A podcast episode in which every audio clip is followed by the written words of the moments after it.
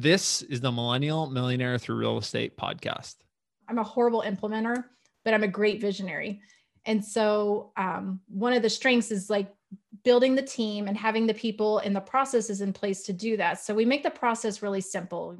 You're listening to the Millennial Millionaire Through Real Estate podcast, where we discuss tangible tips, tricks, and best practices for becoming financially free. The show is designed for people who want to either start real estate investing or for those who want to scale their real estate business. This episode is sponsored by Infinite Road Destinations, the smartest short term rental property management group I know, and the group that manages my properties. This is a company that's very close to my heart, run by two of the smartest, most attentive people I know, Claire Rosenberg and Alex Brashears. Claire and I first met when we worked together at NetApp, where she was a top performer and rose crazy fast in the company. And Alex is just one of the most active, genuine people I know in the real estate space. The two of them together bring a blended background of project management, software design, and extensive experience with automation tools and virtual assistants. Through these experiences, they optimize any property to deliver a hands off experience to owners while delivering the highest occupancy and highest daily rates possible. You guys know I would not recommend anything to anyone in this group that I do not fully endorse or think that is the absolute best product. And this company is that. And like I said before, this is the exact company and people that manage my Airbnbs. If you don't believe me, here are a few of the other tools and services that come along with the team listing optimization, guest support and approval, communication and reservations, key exchange and management, dynamic pricing, welcome kit creation, listing advertising and marketing, vendor management, including cleaners, maintenance, handymen, runners, and monthly property reports. To learn more, check out shorttermmadeeasy.com or email info at shorttermmadeeasy.com.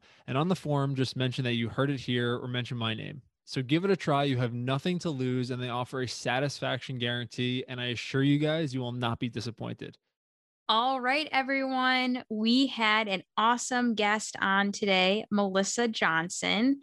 And Melissa is just an incredible girl boss. She has flipped over a thousand houses, built the company into a seven figure business. She started a local real estate meetup in San Antonio for women. She does coaching. She's building a course. This woman has five kids. I mean, she's just crushing it really cool episode where we kind of dive into her um, wholesaling process, um, some of the failures along the way. Heard a really good um, story that she went through of um, a wholesale deal that didn't really work out, but a great learning and um, just a just a really cool episode. So super excited for you guys to hear it. And without any further ado, Melissa Johnson. All right, Melissa, welcome to the show. Happy Wednesday. How are you doing today? I'm doing really good today, actually. Feeling good, feeling upbeat. Moving around. Moving like, around a little bit. hands in the air here. Good, good. It's middle of the week. I'm in New York here. Um, sun's out. I haven't made it out today. I've just been going and going today, but definitely make a walk later. Uh, where are you located, um, Melissa? I am in San Antonio, Texas. And okay. it is actually not sunny here today. And normally it is. So it's kind of meh. you can't have it all, right? so. No, but it's gonna be hot later this week and sunny. So I'll take this dreary kind of cooler thing right now because I know what's coming. That's all we can do. That's all we can do. Well, I want to start us off. I'd love for the audience to get a good understanding of your background, high level, how you got into real estate, um, and where you are today. So I'll kind of let you take that and then we'll unpack it throughout the interview today. Okay. So I, I have been a real estate investor in San Antonio for 18 years. Um, started out mostly doing rehabbing, um, doing a lot of uh, creative financing deals. So we did a lot of owner financing, creating notes and selling those notes when that was really good. Um, I've always been a rehabber primarily. The last few years, I have gone deeper into wholesaling. And so it's just that whole pivoting thing like what's good to do when. And so those are the two main areas where I focus. I do have a portfolio of rentals and notes that I have held uh, owner finance notes that I've held. Um, let's see, I have five kids. Uh, I'm one of five, so I can definitely relate. Oh, what, so what's the age order and the Um, yeah. How old is everyone? it's crazy. There, it's all over the place. People are always like, "Oh my god!" when I tell them. But my oldest daughter is 28. Um, she's married, graduated college, so I'm very proud of her. And then I've got twin girls that are 22, and they're both in college right now. Also proud of them. And then I've got my 12 year old that we talked about before the show. She's about to be 13 next month. Uh, she's at home. And then I have a son who is nine, and he is just the little prince of, of the house here. So I love they're all spread out in age, but it's been, um, I kind of like it that way. Actually, it's, it's been, it, it's working. Mm-hmm. Totally. And I could definitely, it's funny because you do not meet a lot of people who have five kids and especially being one of five. I'm, at, I'm also a twin too. So Oh, cool. uh kind of funny all the like the similarities there but yeah it definitely it seems like you have done a lot and what i thought was kind of interesting is um you know you talked about pivoting so for you when do you know when it's the right time to pivot and what is your and tell me more about what you're focused on now with wholesaling Yeah. So um, the pivoting really just comes from knowing the market. So, you know, at the time when you could, and this is like the early 2000s, you know, you could create notes and you could bundle them and then sell them and have like a great return on those. So I, I think we were getting like 90 something percent, you know, on these notes, which is pretty much unheard of these days. But it was a great thing for a while. So, you know, played that out until it was done. Couldn't really do that anymore, especially after 2008. Um, but then uh, we did shift into more of just doing owner financing. And that was just only because, again, the market, it was really the only way to get rid of properties because nobody was getting bank financing. Everything was just kind of just stopped, you know.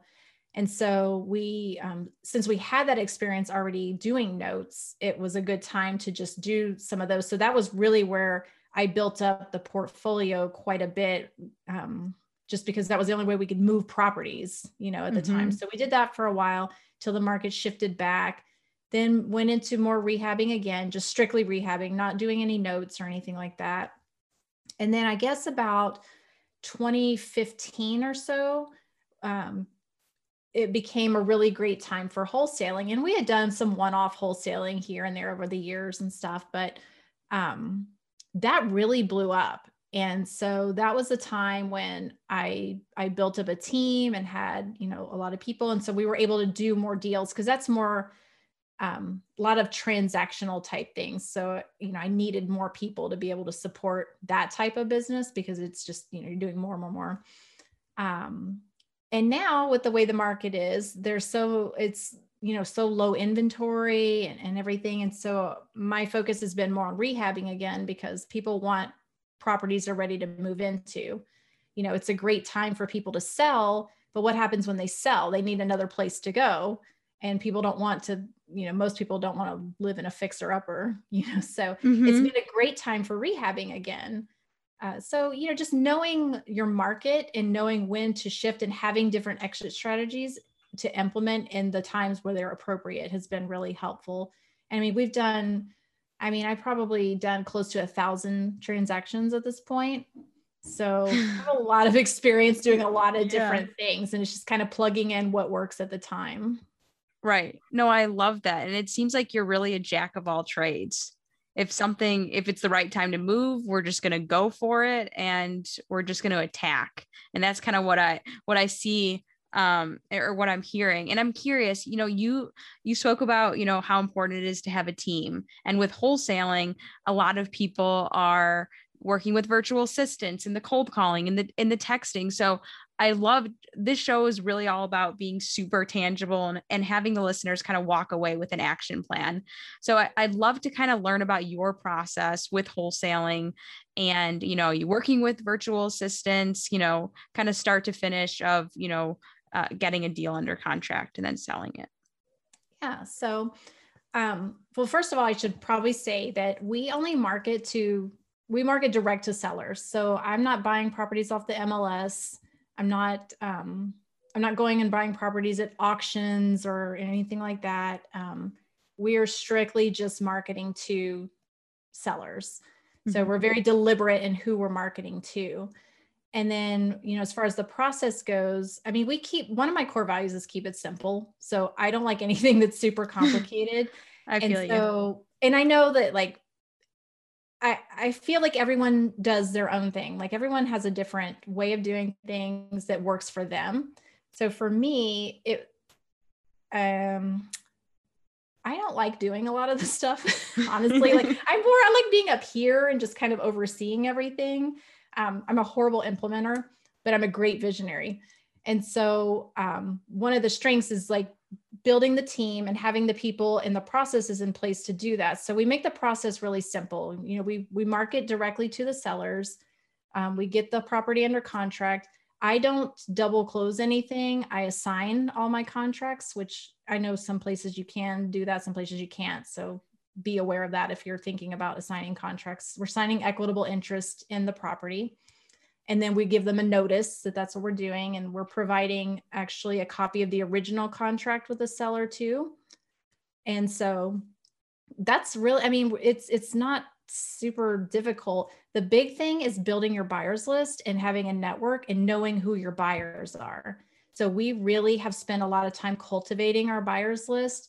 And another thing that we are very, very um, conscious of, and, and I'm kind of proud of, is we we're not the wholesalers that are going to throw a deal out there and it's just obviously not a deal. I mean, we get those emails all the time. It's like, how are you mm-hmm. going to make any money on this?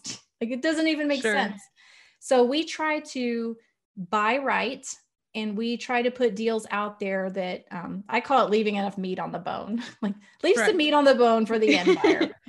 Sometimes we may have left too much meat on the bone because there have literally been cases where we have sold a property to another wholesaler and then they turned around and sold it to somebody else again. So we all got a little piece of the of the pie there, um, yeah. which is probably my bad. Like I should have probably done a little bit better. You learn that over the years. But the, the thing that I've learned though with doing operating that way is our deals always move.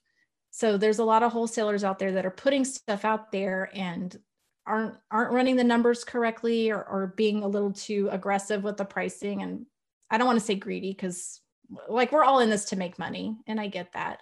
But I am in it for the long term. And so I take a long term approach. So maybe I don't make as much, but everything goes, nothing sits. And we don't, I, I feel like we are probably less than 1% on fallout of our wholesale deals because we do wow. take the time to buy it right, market it right at a good price that people are going to want. So they're coming to us looking for deals now. I don't need, we don't even really have to send anything out. People just contact us. They're like, "Do you have any deals? What do you have?"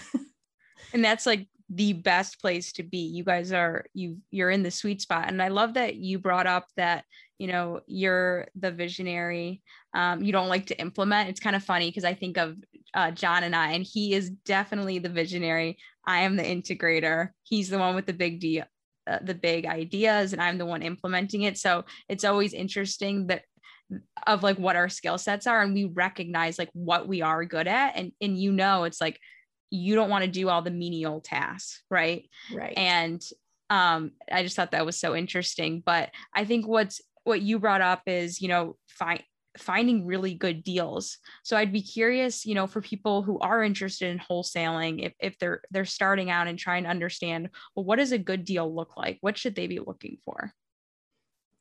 Um, well, it, that's a tough one because every market's different. So or I guess for I, your market. So for my market, um, it's gonna sound probably crazy, but we're still trying to get stuff at 70%. you know?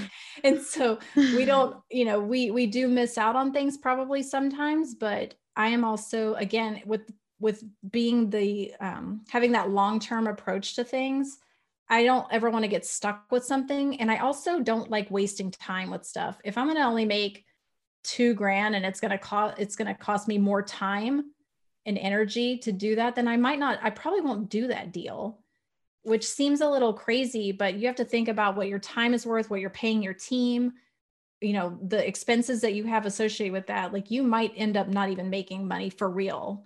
You know, what was your cost mm-hmm. to get that lead? You know, that could be, you know, a thousand bucks easily. And if you're only making two, it's like, well, do I really want to take that deal on?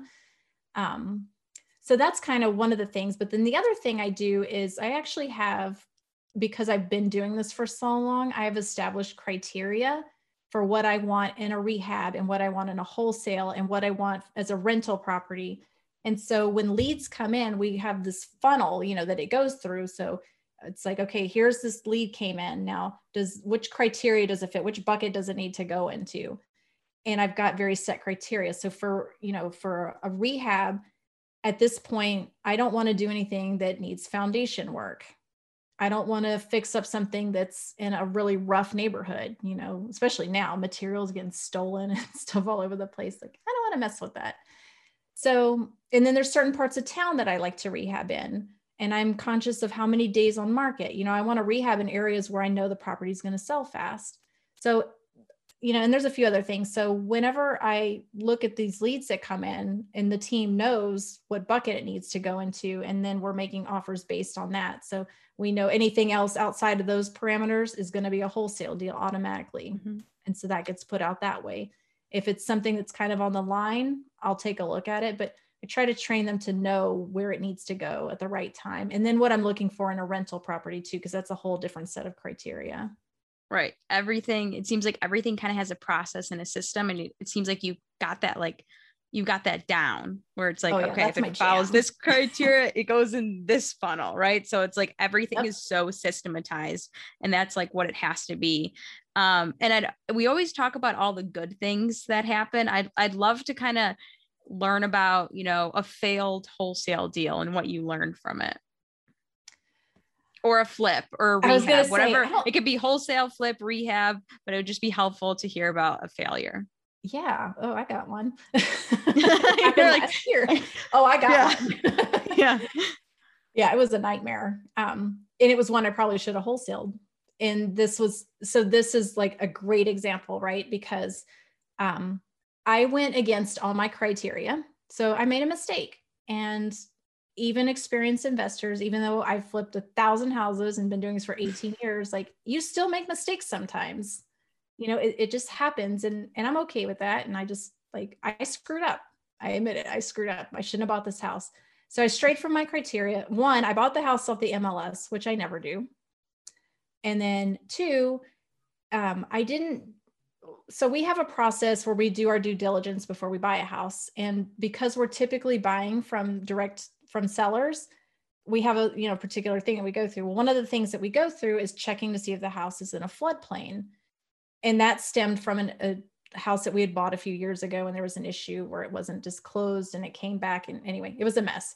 So i thought okay from now on we're going to check that. It's just part of our process when we're you know cert- when we're doing all the um, due diligence on the property. So because we bought it off the mls i trusted their seller's disclosure and they marked that it was not in a floodplain. So I didn't check and um, didn't think anything of it. The house needed a foundation work, uh, also against my criteria. so you may be wondering, why did you buy this? Yeah, I needed a deal. like I, I just, I needed a deal, and it, and it was a mistake. But the numbers were good, so that I should say that like I went against my criteria, but the numbers made sense and my criteria was based on just a personal preference for me. It's not that i can't do foundation houses it's just that i've done a ton of them and i just didn't want to do anymore but i thought well i need a deal i know how to do these like i'll just do it. It was a nightmare an absolute nightmare. We got the foundation crew out there they um, pulled permits got started on the work and everything. Well the city came back and said this house is in a floodplain and I was like, what? so I went back and looked, and sure enough, it was in a floodplain. So I'm like, okay, well, now what? And they said, well, now uh, FEMA has to get involved. So they have to approve your stuff. And it, it became this like nightmare situation. It was just like one thing after another. They said, um, like in San Antonio and Bexar County, where I'm at, if you buy a house that's in a floodplain, you can only improve up, you can only spend uh, 50% of the appraised value of the home. So this home had been appraised at like 98 or something like that, which it was definitely below what it was worth. But mm-hmm. you know, if they're just strictly going off of what the tax you know, what the county says it's appraised at. Well, then I'm like, well, I can't spend more than like 40 something thousand on this house and it needs a lot. Like, I'm going to be cutting it close here. And so that was a thing. And then because all this stuff was happening in the background, I figured, well, I'll just send my guy over to do the demo. He could at least get the demo done while they're finishing up the foundation. That way, like when foundation's approved and everything's done, like we're ready to roll. So, and I've never had a problem with this before, but because the city was now aware of what I was doing at the house from pulling the permits on the foundation and the FEMA and all this other stuff, they came over to look at the property, looked in the windows, noticed the demo had been done and then slapped a stop work order on the house because they said, Well, you didn't pull a permit to do demo. It's like, when did that happen? Because it had been a hot minute since I had rehabbed a house. I had just been wholesaling. So I'm like, what the heck? Like, what changed? You know, you to pull a permit for demo? What? um, so they put the stop work order. And so we had to stop everything. And then just all these horrible things happened after that. I won't go into any more detail because it's just going to frustrate me. but it was just one thing after another after another. So, you know, I was like, okay, what do I do with this house? Because it sat forever. And then the other problem was my contractor that did the demo wasn't licensed because he was just doing demo. And so then they were on me for that. And I'm just like, oh my God, like they are just all over me for this thing. So I'm just done with like so I went back since I bought off the MLS and I tried to get the um I tried to talk to the seller of the house because the other thing, the guy I had bought the house from was actually a realtor and an investor. Oh. And he lied all over that seller's disclosure. He lied about so many things that I didn't find out till later even lying about the um, the floodplain thing. So when I went back to him and I was like, "Do you can you buy this house back from me?" You know, because you lied. Like this is not, this is, you've totally misrepresented this property and you're an agent. You're supposed to be held to this different standard. And I just wanted to have a conversation about it. Well, he lawyered up on me without even talking to me first, you know, and said, well, it was on the survey. And I was like, the survey? like, I didn't even, it was in this teeny weeny little print. So then I was like, okay, but yeah, it's on the survey, and you had the survey, so you knew it was in a floodplain, and you still lied anyway. you know, so it was this whole like mess. So anyway, long, very long story short, I ended up keeping the house because I was just like, I'm not going to fight you on this. I was just trying to have a conversation because I've had to buy mm-hmm. a property back for that same reason before. And that's why I checked that stuff.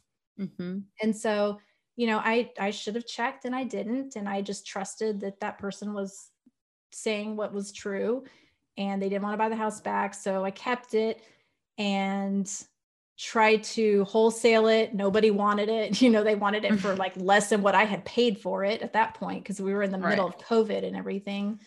And so i ended up having to dump the house for less than what i paid for it and i had to come out of my pocket with like 42 grand to get rid of that house.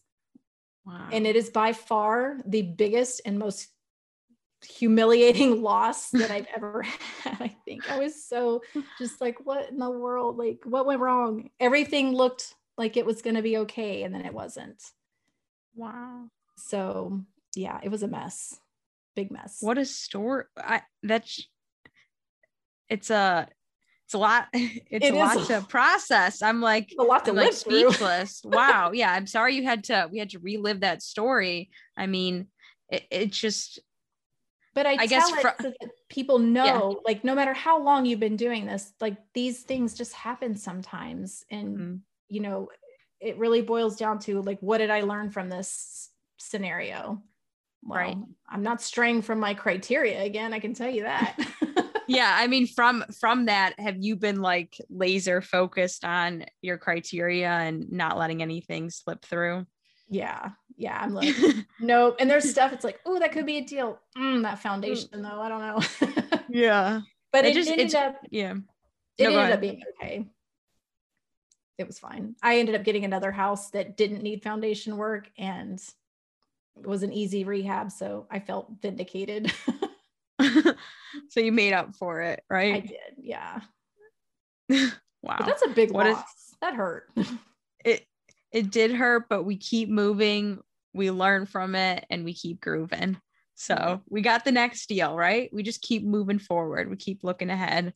Um, and and speaking, it seems like you are doing so much and you have five kids. And I know everyone's kind of at um, you know, some are out of the house, but how do you how do you balance it all? How do you have that perfect work-life balance?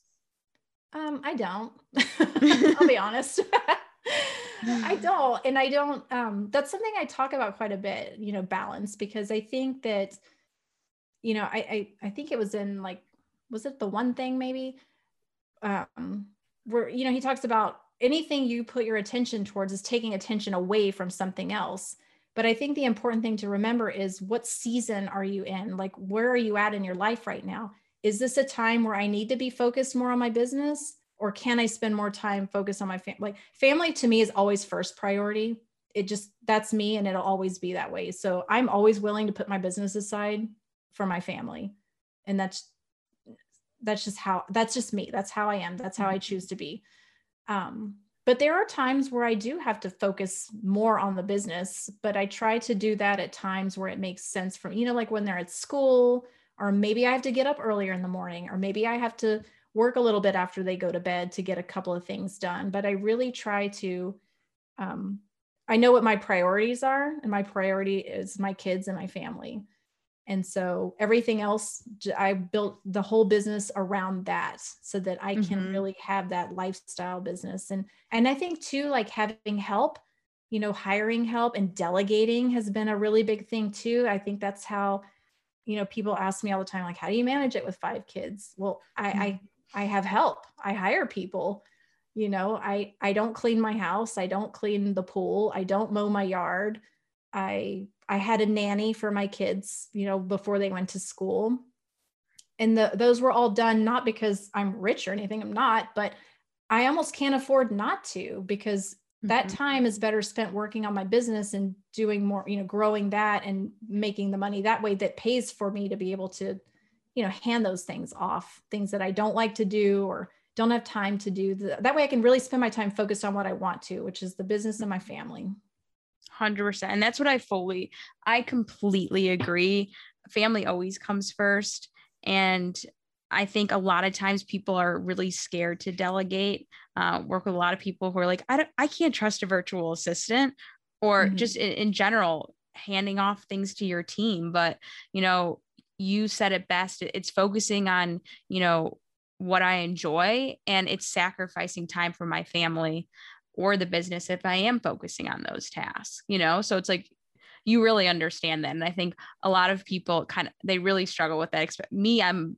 i really like to um i'm i like to be in control so some things you know I've definitely gotten better at handing things off to to virtual assistants, but it's definitely a big trusting thing, I would say. But it's it's very much worth it. Um, sure. And don't get me wrong, it wasn't always like that. I mean, because I am a control freak too, and I know that about myself. Like letting go of cer- certain things, I was like, "Oh, take it, yeah." But there were other things that I knew I needed to let go, and I'm like, "Ooh, like the books." Like I'm real funny about my money. I want to know where every penny is at all times. I'm always like very conscious of that, and so letting go of my books and hiring somebody to do that was like, oh, can I do that? Like it's really, really scary. And the first few months, I was checking everything all the time. And now, like the thought of having to do my books again, just, ugh, you know, because I, I did it myself because I could and I was good at it. That's actually, I have a background in bookkeeping. So mm-hmm. that was something that I always wanted to have control over and it was really hard to let go. But once I did, I'm like, oh God, why didn't I do this sooner? 100%. Definitely. It's like we could have been saving so much time before, and here we are now. Um, well, I love to get to like the rapid fire. We have about 10 minutes left here. Just going to ask you like some quick questions here. Um, first thing is how do you what's your do you have a morning routine it's the first question. it's okay if you do or don't. I'm like, well, I did, but it kind of kind of went by the wayside during COVID. I feel like I still haven't come back from that. Um, but there are certain things that I do every day. So um, I shower. That's important. and that sounds crazy, but I'm a water person. And there's something about, um, I feel like it kind of starts my day. Like I always have a lot of good ideas when I'm in the shower. I don't know it's like your mind is just kind of clear. And so I kind of enjoy that time just as a thinking time, actually. And so that's always part of my morning. Um, you should get a shower pad. I know. Write your ideas. I've seen those. I've gotten it for people. I've literally jumped out of the shower a couple of times and like trying to find a piece of paper or my phone or something, like make a note, like, oh, that's a great idea. Um, so that's a big part of it. Um, I take my kids to school every morning. Um, that's something that I've always done that I love doing. That's part of my morning routine. Um, I meditate. I haven't been as consistent with that lately. So, but that is something that I do like to do in the mornings. I feel like it just sets my day up, kind of gets my mind right. Um, and then exercising. So, going to yoga or going to boot camp, things like that, depending on what day of the week it is. I do like that. The only part I struggle with with all of this morning routine stuff is that the fact that it's in the morning, because I am not a morning person. And COVID really like opened my eyes to to my natural body rhythms, I guess, like being able to wake up at whenever I felt like it. And I felt like I was just I felt more free during that time, oddly enough. I don't I don't like being in a box and forced to do things at certain times. I, I hate time blocking, all that kind of stuff. So I think the morning routine isn't as much so important that it's in the morning. It's just having something that you do, the things that you do each day, no matter what time of the day it is. Mm-hmm. I love that because I think, you know, there's some people, I'm the 4 a.m., 5 a.m., you know, I have to do this, this, and this. I am definitely, I love to sleep in. I'm, I'm a night owl so I'll like stay up late um, and sleep in. Um, but no, I think I, I love that you said it doesn't really matter when you do it as long as you get it done. You know, it's what works yeah. for you. You don't have to and do everything yeah. in the morning. Yeah. And I feel like so many people put so much on that, like, you got to get up at five o'clock in the morning. And that, I think that works for some people. I, but I think for other people, you like, there's this whole, um, not shaming thing, but like, all the successful people do this, you know? And it's like, mm-hmm. well, I feel like I'm pretty successful, but I freaking hate getting up that early. Not that I sleep late, I don't. I mean, like sleeping in for me is like 7 30 or something like that. It's okay, that's that still late. early. Yeah. I'll get up at like 10 yeah but we'll see but i get up at 7 30 but i probably don't really start my day till about 10 because i'm getting up i'm right. taking the kids to school and then i come home and i'm eating breakfast and i'm doing my workout and I'm meditation you know if i'm doing it that day or you know whatever. So a lot of times i don't really start my day till like 9 30 or so but then i'll go later and and i'm okay with that because i know when my energy times are. Like i know that i'm i can be really focused around 11 o'clock and then again like around three or four i get another kind of surge of energy mm-hmm. and, and, i can keep going. You get that boost. Yeah but i'm a night owl too so i get it. That's my fun time though. I, I like i try not to work late at night. I try that's yeah. when i do like art or you know whatever what kind of what kind of art do you do i'm actually a, a mixed media artist too so and that's just something i don't I've been published in a lot of magazines and books and stuff like that, but I don't um, I don't sell anything. I do it just for me. I just enjoy yeah. it. It's it's creative outlet for me. I love that. And I love and it's like you don't have to you can just do it for you. Yeah. You know, there doesn't have to be anything beyond that. So that's that's super cool. Um and then what about um people that you follow or books that you like to read? Oh, I love books. I'm like the biggest book nerd ever. And I'm talking about real books, not ebooks. I can't, I don't like oh, ebooks oh, yeah. and I don't like audiobooks. I can't, I have ADHD. So I swear it's like in one ear and out the other. Like, I don't know what I just heard. but if I, I like a regular book, book too. Yeah. Cause I like to mark in it and stuff. And so I, I mean, I, I, should turn my computer. I mean, I have tons of books everywhere. And I'm the person that has like the stack of books next to my bed that I haven't read yet that's probably going to fall over and kill me at some point. we don't want that to happen. no. But I just, I love to read. I love, you know, I, I really enjoy reading about things like personal development, um, business books. I used to read so much nonfiction or so much fiction Mm-hmm. And then, you know, you, I don't know, maybe it's like an age thing as you get older or something, but I kind of shifted into more of like a nonfiction. So I've been trying to read more fiction books, but I try to read something that I'm going to learn something from. That's, you know, I guess I'm reading more for, um, for like personal fulfillment, like development and education purposes rather than pleasure these days. Mm-hmm. No, that makes that makes sense, and we don't. Hopefully, the books don't fall over there. but no, you're on it. You a lot of you know you want to continue to grow and you want to continue to learn and and improve and you know you're taking that upon yourself and you have a passion for it you know are there any specific books that you know our listeners could take from your book list Ooh, I love um, everything is figure outable. I tell oh, I have bought I that book for so many people. Marie Forleo. Yes. Oh my gosh. Yes. She's like my spirit animal. I love her. I love her. I'd love to meet her when I'm like, Ooh. yes. Yeah. I yes. love the um Oprah um episode that she has. Yes. The podcast she's, episode. She's so I don't know. I just feel like I really relate to her. I love her. I love Mel Robbins. I love her five second thing. I just finished that book. Um, I don't know if you've heard of that. I forgot what it's called somewhere. I think it's in my room. Mm-hmm.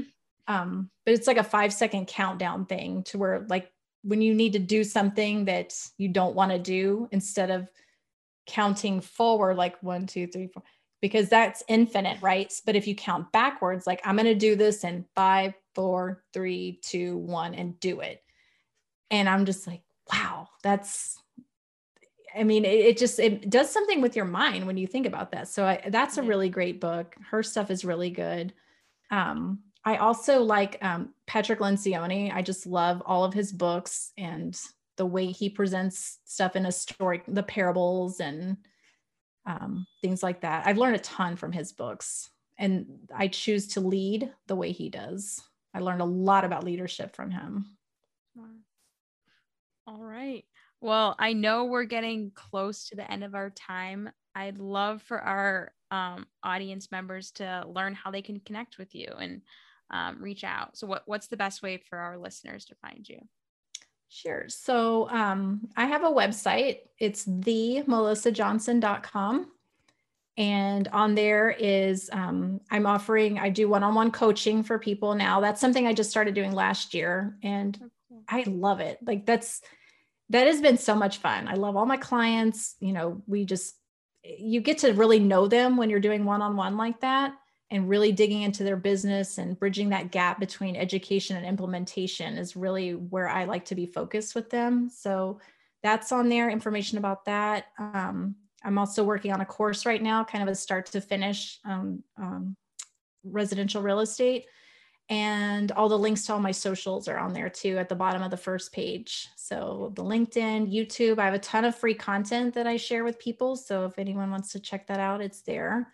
Um, just all the little pieces of how to run your business, how to flip houses, how to wholesale, how to build your team, everything related to that's there. Perfect. Well, we will link everything in the show notes so everyone can take a look at all of your goodies um, and and reach out to you. The coaching is super super cool and it seems like a very meaningful thing to do. So it um, is very happy for you.